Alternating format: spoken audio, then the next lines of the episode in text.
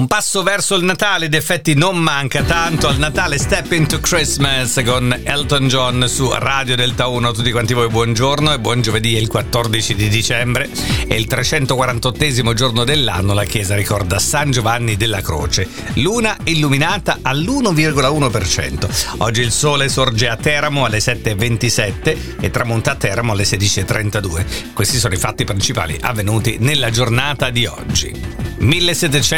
1799 nella sua casa di Mont Vermont si spegne il 67enne George Washington, il primo presidente degli Stati Uniti d'America il cui mandato si era concluso nel marzo di due anni prima.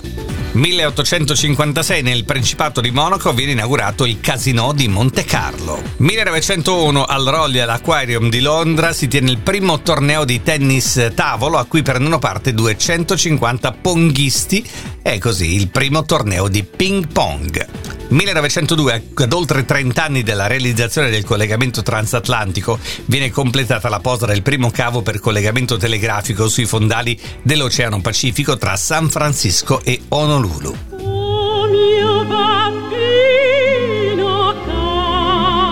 1918 in prima mondiale al Teatro Metropolitan di New York in scena il trittico di Giacomo Puccini. Le tre opere di un atto solo che lo compongono sono il Tabarro, Suor Angelica e Gianni Schicchi.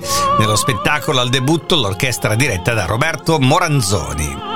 1955 eh, l'Italia entra a far parte dell'Organizzazione delle Nazioni Unite dopo anni e molte richieste respinte nonostante dal 1946 l'Italia ospitasse a Roma la sede della FAO, una delle più importanti agenzie ONU. La prima domanda di ammissione era stata presentata il 7 maggio del 1947. What a difference 1963 si spegne 39enne a Detroit la cantante Dina Washington. Aveva contribuito a rendere famosi brani come questo, What a Difference a Day Makes, e fatto parlare di sé per i suoi sette matrimoni. All'età di 39 anni, sette matrimoni. 1974 con il decreto legge 657 nasce il Ministero per i beni culturali e dell'ambiente, la cui guida viene affidata al senatore Giovanni Spadolini dal primo ministro Aldo Moro. 1979 l'etichetta discografica Epic pubblica London Calling, il nuovo doppio album dei Clash.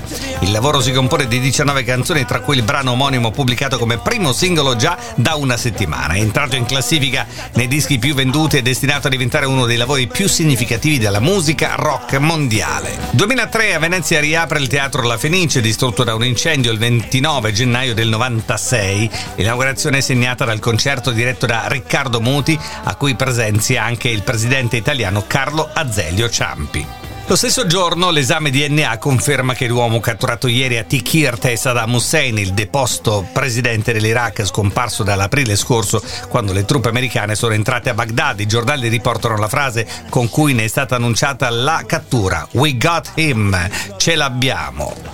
2017 due opere inedite di Raffaello Sanzio vengono ritrovate nei musei vaticani e nel 2020 come oggi eh, gli Stati Uniti d'America sono il secondo paese al mondo dopo la Russia ad avviare una campagna di vaccinazione contro il Covid-19 mentre Mosca ha indicato l'uso del vaccino Sputnik Washington utilizzerà il farmaco prodotto dalla Pfizer BioNTech approvato dalla FDA tre giorni fa. E poi per chiudere questo almanacco con una bella canzone ricordiamo che come oggi 14 dicembre 1970 con oltre un milione di copie vendute è l'importante traguardo raggiunto dal singolo My Sweet Lord di George Harrison che per questo, per le copie vendute, riceve proprio come oggi nel 14 dicembre del 70 il disco d'oro. Eccola, My Sweet Lord.